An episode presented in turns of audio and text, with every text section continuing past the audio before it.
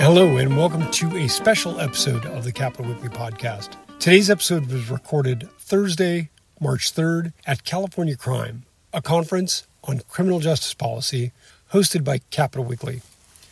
Today's episode will feature the keynote address from California Attorney General Rob Bonta.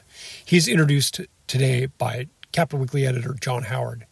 And at the end of the episode, you will find our regular feature Who Had the Worst Week in California Politics? And I hope you'll stick around to the end because, woof, this is a doozy. Thanks much. California Crime was presented as part of Capitol Weekly's California Conference Series. Support for California Crime was provided by KP Public Affairs, the Western States Petroleum Association, Perry Communications, Capitol Advocacy, Lucas Public Affairs, Pandora, and the California Professional Firefighters.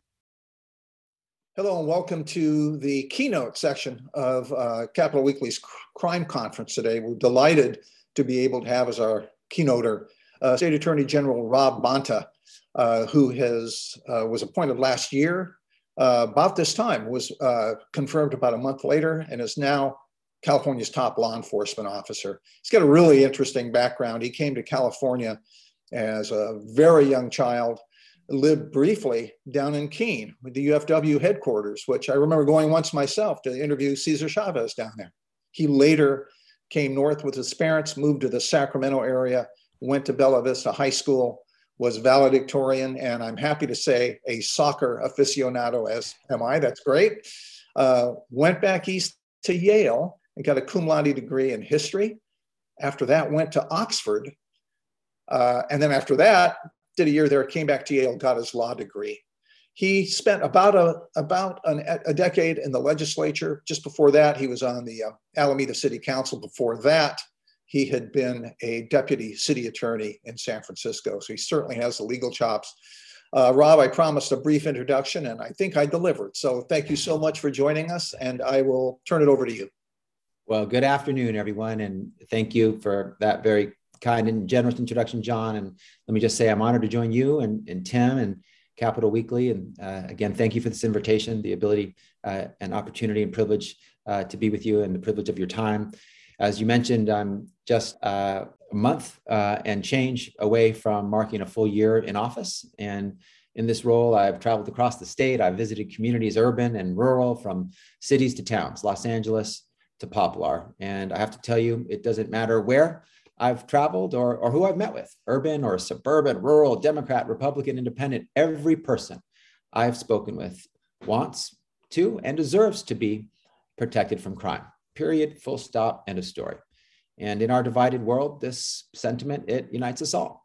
As our state's chief law officer, I take crime seriously. Ensuring public safety is job number one. It's my top priority every day, hands down, for me and our whole team. And I speak with you today as Attorney General of the state of California. A tremendous honor and a privilege, but on a more personal level, also as a father, as a husband, as a son. Like the folks tuning in now or watching this later, I too want my community safe for my kids, for my partner, for my parents, for my neighbors. And uh, we are products of our communities. We're shaped and moved by what's around us, our childhoods and experiences, some of the ones John mentioned, uh, especially those early on during our, our formative years. And for the members of the Capitol Press Corps that are watching, they know I often speak about my experience as a child of, of civil rights and labor rights activists, that my parents, Warren and Cynthia, are my biggest fans, my biggest inspirations, and they're fierce forces for fairness. My father, inspired by the words of Dr. Martin Luther King Jr., marched in Selma during the civil rights movement. My mother fought for democracy in the Philippines. And together with me and my siblings in tow at a young age, they organized for farm worker rights in the Central Valley at the United Farm Workers headquarters, alongside folks like Cesar Chavez and Philip Vera Cruz and Dolores Huerta. Growing up as the, the son of the farm workers uh, movement inspired me, and it played uh, an important role in making me the person I am. But that's not the only child experience I want to speak about today uh, there was another experience a few years later that that still sticks with me. In 1980s, Sacramento, not too far away from the California Department of Justice headquarters as my mom was leaving work to walk uh, to her car. She was assaulted and, and mugged. Her purse was stolen uh, in just a few seconds.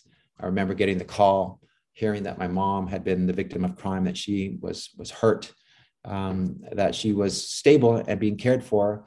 Uh, but it was a deeply traumatizing experience for me as a young boy. Uh, it was also my first real memory of feeling uh, the impact of crime, but it wouldn't be my last.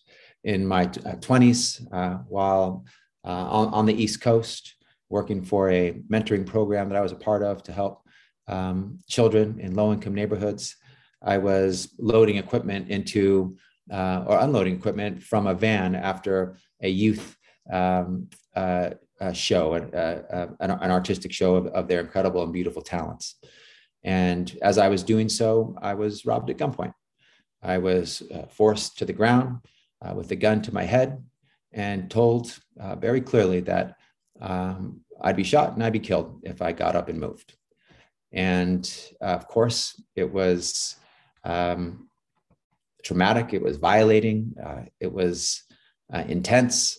And of course, I felt fortunate to survive. And I realized that so many in similar scenarios uh, they're not as lucky. It was one of those experiences uh, you don't shake off. And I know this is personal, but I share it today to provide context to the topic that uh, we are here to discuss, to provide background on how I approach crime and how I view crime as I lead the largest Department of Justice in the nation. Um, that I'm always thinking about uh, victims and everyday people, and that my approach is victim centered preventing crime, responding to it, ensuring accountability, and empowering survivors is personal.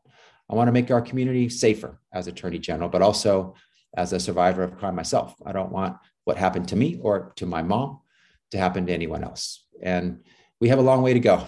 According to Crime Survivors for Safety and Justice, about one in three Californians have been a victim of crime in the last decade. The rough math on that means that over a hundred, over 13 um, uh, million Californians have been personally touched by the issue that we're talking about today.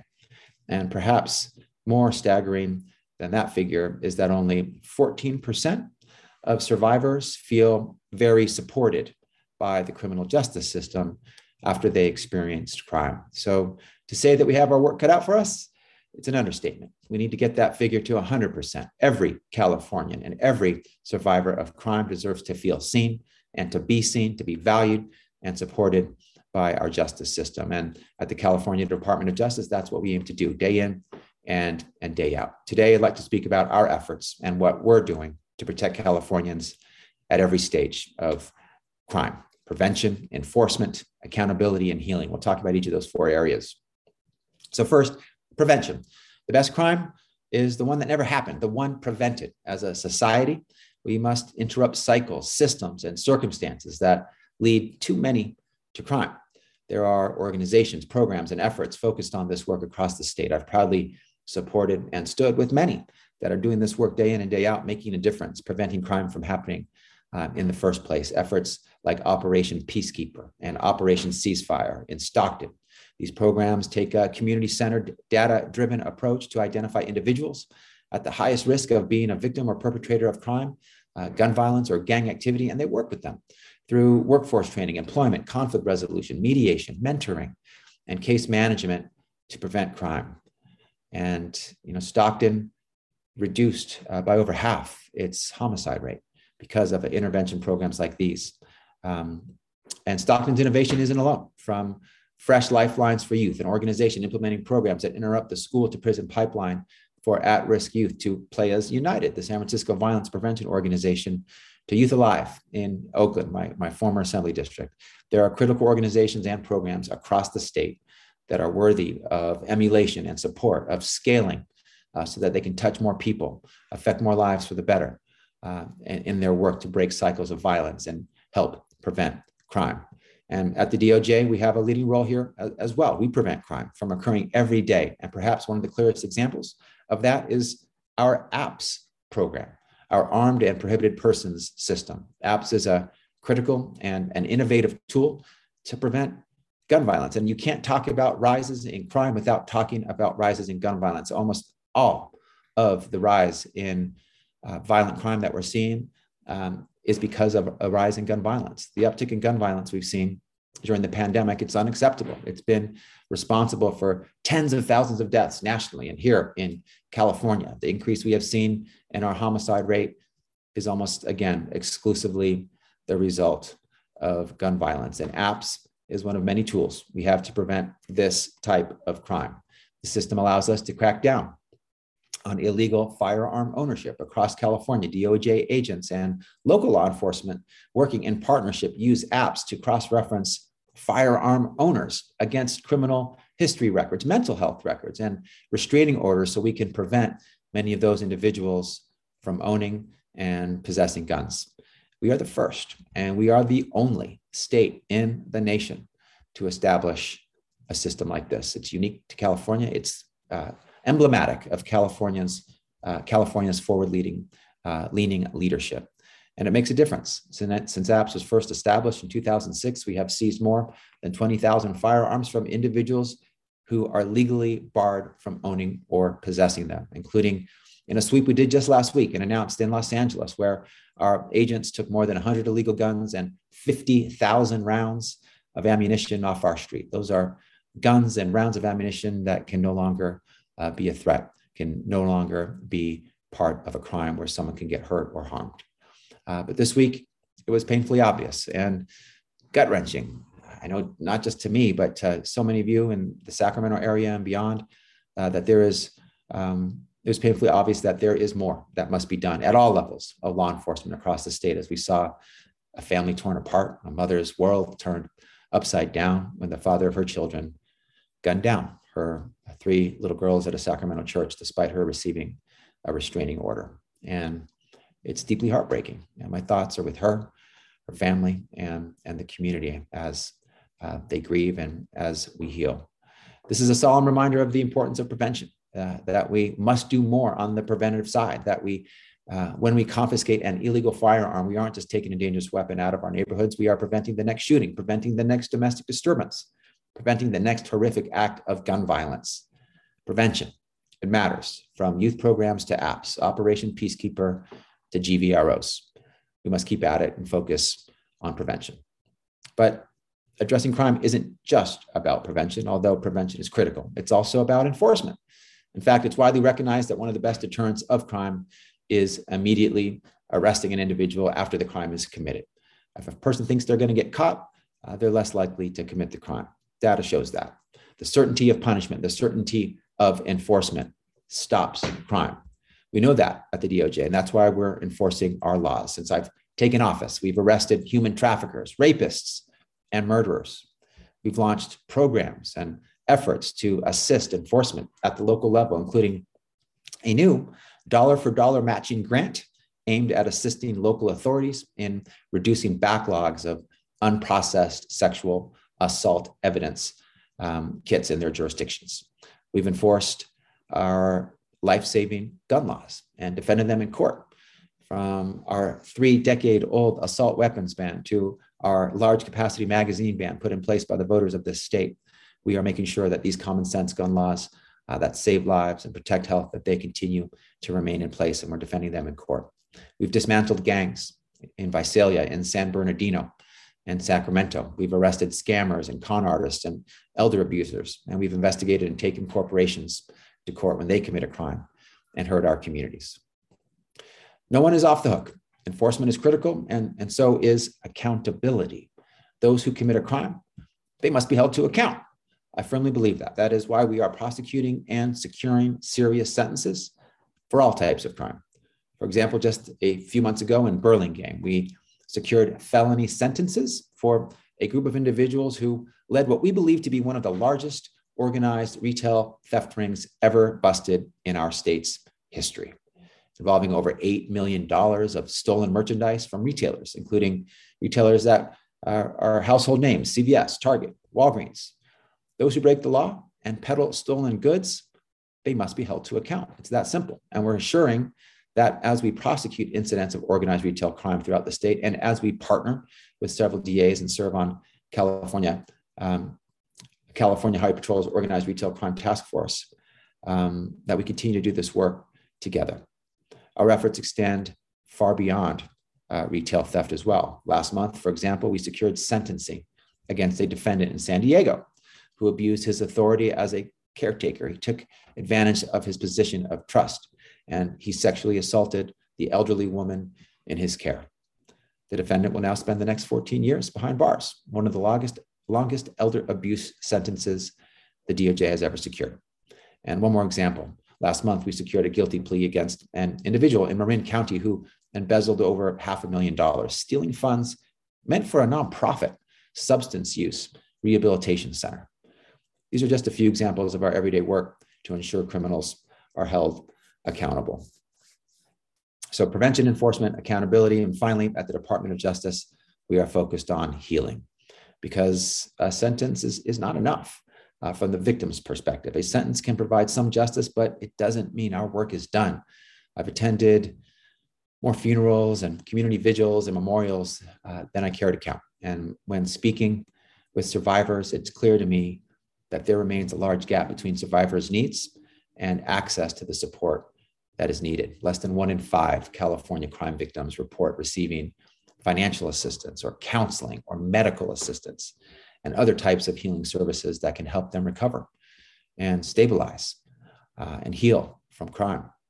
We must break down barriers to help survivors access these valuable services and this assistance. We must do more. If we are to secure to secure true justice, we must uplift public safety solutions that provide real, real opportunities for healing for our communities, for those caught in cycles of violence. Uh, we need trauma informed care. We need culturally competent care. We need language access to care for victims who need that entry point of language access. There's much more to do. And we're part of the solution at the DOJ from support provided to survivors every day by our victim services unit to guidance issued to our law enforcement partners across the state in supporting victims. We're committed to reducing harm and, and helping lead the way. Public safety is job number one. And as AG, I'm committed to stopping crime at every stage and in every way, preventing it, enforcing our laws, ensuring accountability, and helping victims and survivors heal. We must all take action as we work to uproot cycles of crime, as we work to reduce recidivism and promote rehabilitation, as we work to create a more just, a more fair, and more equitable society. Too many Californians have been impacted by crime, my family included, as I mentioned. And we must do more to advance public safety. We must repair our broken criminal justice system. We must rebuild trust between our communities and law enforcement. We must listen and stand with survivors. We must invest in efforts to stop cycles of crime. We must do all of that while holding those who commit crime accountable. Under my watch, that's what the California Department of Justice is doing, and we'll keep at it. That's job number one and we're all in. Thank you for having me. Uh, Rob, thank you very much. I had a question. I wonder if I could throw it at you. Uh, given the uh, the impact of the pandemic, because of the masking rules that are taking effect now, um, there seems to be some confusion about there out there about what is proper and what isn't. What is following state policy, what isn't. Some counties I think Santa Clara County just a few days ago said, we're not following at all. We're doing our own thing. People on their own are continuing to mask. What, what role does the state AG have in making sure and enforcing laws as they exist now? You know, uh, the, the changes to the, the laws regarding masking, as you know, are um, changing rapidly. It's, um, you know, different jurisdictions are taking different positions. The state is, has, is, is evolving its position as well based on the data, science, facts, and evidence. I know I've been with people who say, you know, I don't know what the rule is. They're trying to remember where they are, you know, what jurisdiction, what county, and what the rule is for indoors, for outdoors, vaccinated, unvaccinated, and it's a little confusing. There's no doubt about it. And and part of it is, you know, one of the one of the the facts of our democracy is that um, it can be messy at times. We have state um, authority, we have local authority, and when it comes to policies and practices and guidance and rules regarding masking, and other steps uh, to address the pandemic and to keep people healthy and safe from from from COVID. Um, it's a it's a it's a two tier system. The state has a role, uh, and the local jurisdiction has a role. and they could be different. Uh, the state could say no masks are required, but the, your local jurisdiction could say masks are required. And then the jur- local jurisdiction next door could say no masks are required. And you got to follow all the rules. Um, there, it, it, can be a, a, little bit of a, a confusing um, sort of overlay and mismatch of rules, but um, each of the local jurisdictions has independent authority to to you know and and uh, the data and the the challenge of COVID could be different in a jurisdiction, very much warranting a different approach. And so um, uniformity is not necessarily built into the law. Uh, there is a uniform approach by the state of California as the state of California, but also each jurisdiction, each county, each public health officer in each county has a has a duty and an obligation to to do what's best and uh, safest for their constituents, and it could be different county to county. So, our role, uh, a very long uh, ramp up, is to provide clarity on on the laws. And as I'm hearing this question and hearing from others anecdotally, um, perhaps a sort of a dashboard or a, or a site or a portal where we could stay up to date for folks on what the rules are so that they can follow them. And we can provide clarity with that resource could be a role that the Attorney General plays. You know, a few days ago, uh, I guess a couple weeks ago now, there was a housing related issue in Woodside uh, where Woodside described itself as a mountain lion, uh, a place of mountain lions, and they needed to deal with that. And therefore, uh, they would not follow, they did not intend to follow certain housing construction rules that were in place uh, to provide affordable housing. You immediately intervene. Um, can you tell us what happened there and if you plan any other interventions, uh, if others on that issue in other localities, other locals are expected, if you expect that? You know, we, we got involved in Woodside very quickly because what uh, we saw, my team saw and I saw Woodside doing was counter to the law, that there was no uh, basis in law or fact to declare the entire town of Woodside, uh, uh, you know, its surfaced streets, its stores, its homes as sanctuary for a mountain lion. sanctuary has a real meaning. Uh, it, it provides it's where there's shelter and food and water are provided to a mountain lion, and unless there were mountain lions living in people's homes, um, it just didn't pass muster.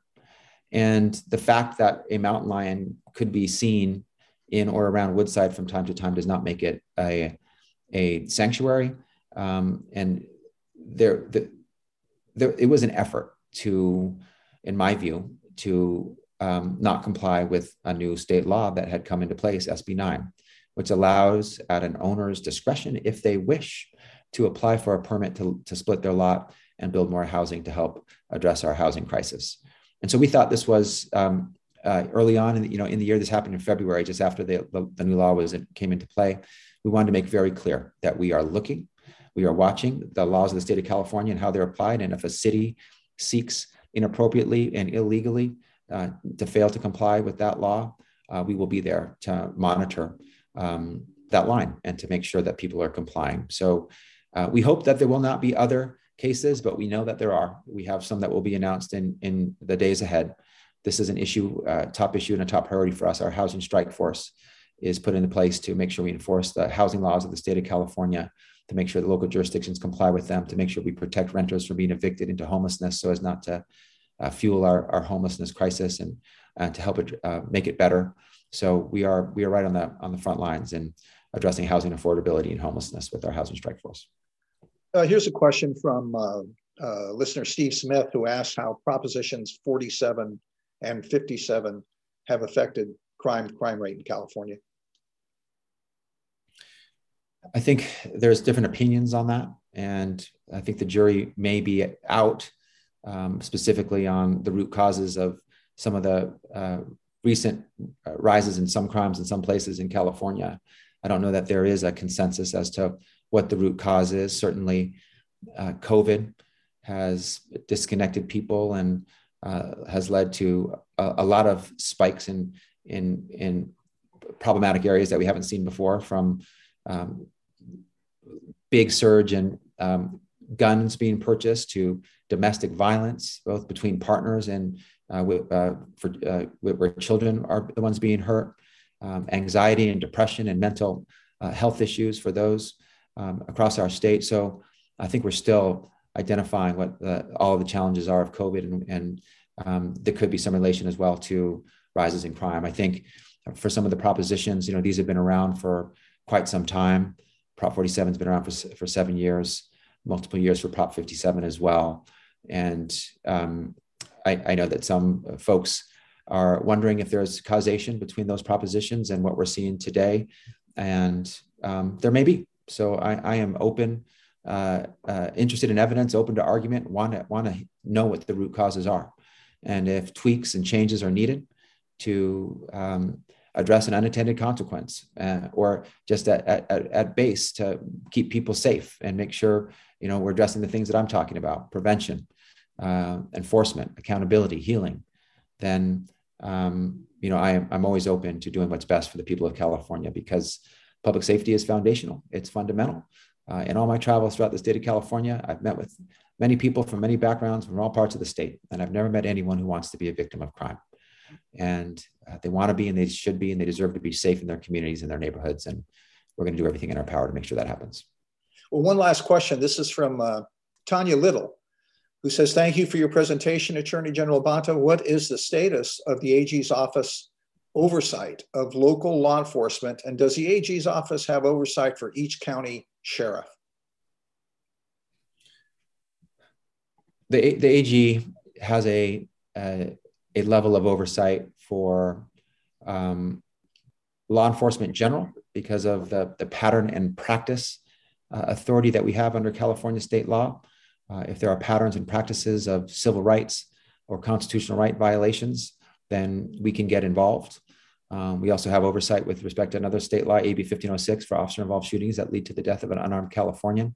Um, and we've been involved with um, different types of um, oversight, uh, investigations, cases to improve and strengthen the policies and practices of uh, sheriff's offices, police departments, uh, when it comes to um, curing patterns of civil rights and constitutional uh, violations. And um, so we are involved with uh, oversight for sheriff's departments. We have investigations pending now. LA Sheriff's Department is, is a public investigation. Santa Clara County Sheriff's Department, um, that's another public investigation that we have. So um, the short answer is yes, we, we have uh, a level of authority and oversight, uh, and it's a it's a, a level of authority and oversight that we are exercising. Attorney General, thank you so much for joining us today. Uh, this is informative. This is a lot of fun. And um, we hope to talk to you again. Thanks again. And thanks for people listening in and asking questions. Thanks for having me, John. Good to see everyone. Take care and stay safe. You too. Take care. The worst week. Worst week. Worst week. Hey, thanks for joining us. We're leaving the serious, weighty topics of our crime conference for just a minute, and we're going to talk about who had the worst week in California politics. Our choice was Richard Louis Brown who was president of SEIU Local 1000, the largest state union, uh, nearly 100,000 members, I think closer to 96,000 members. It's a major player, California political player. Three of SEIU Local's 1,000 vice presidents got together and kept Richard Louis Brown, who was just elected last May, from continuing as president. They barred him from the office. They said he'd spent money he shouldn't have. He was giving raises to people without telling the board. He had promised a 21% raise and didn't deliver on that. And uh, politically, he wanted to block uh, a major donation, million bucks, to Governor uh, Gavin Newsom, who's a big, uh, obviously politically a big supporter. Tim, what do you think? Well, Richard Louis Brown is no stranger to the worst week in California politics. He has been uh, he has won that nomination uh, more times than I can remember in the last few months since he was elected in May. And I believe that we have been predicting his demise since May uh, because he has been so at odds with the general membership of the union and certainly with the other leadership. And it's worth noting that he was elected in, I think, a five way split election with a very, very slight majority of votes, but he never had a plurality of support in the union. Uh, so this does not come as a surprise. As I understand, he is is fighting this and claims that he is actually still the president and that he has fired the vice presidents and that they did not have the authority to do what they have done. Uh, the union, as I understand it, does not recognize his assertions. And they are, have, in fact, elevated, I believe his name is David Jimenez, one of the vice presidents, to the presidency. So this is drama par excellence. Uh, I'm sure that uh, union opposition, people that don't like unions, probably are laughing or laughing their heads off at this, and uh, you know will probably be promoting this. And whenever someone wants to unionize, they'll they'll say, "Hey, this is this what you want?" But in any case, from our lofty perch here at Capitol Weekly, it has been a fascinating story to watch. Interestingly enough, the, the constitution of the uh, union seems to be at odds about who can fire who. Constitutionally, yes, the president has the power uh, to fire vice presidents, but constitutionally also there's language that gives vice presidents po- power to fire the president. The whole issue now, uh, one of the board members has taken it to court in Sacramento, and so now the courts have it, and God knows how long that's going to take. But um, so this week, Richard Louis Brown, uh, as you have before, you had the worst week in California politics. Okay, does that do it? I think that's it. We can uh, we will now get back to our regularly scheduled special episodes with the California Crime Conference, but uh, we did want to make sure that we included our worst week in California politics feature in this episode. So thank you all for joining us, and we will talk to you soon. The Capitol Weekly podcast is produced by Tim Foster for Open California. If you enjoyed today's episode, we hope you'll go onto iTunes or wherever you get your podcasts and leave us a positive review. Thanks a lot, and we'll see you next week. The Capitol Weekly podcast is supported by TASIN, the Tribal Alliance of Sovereign Indian Nations.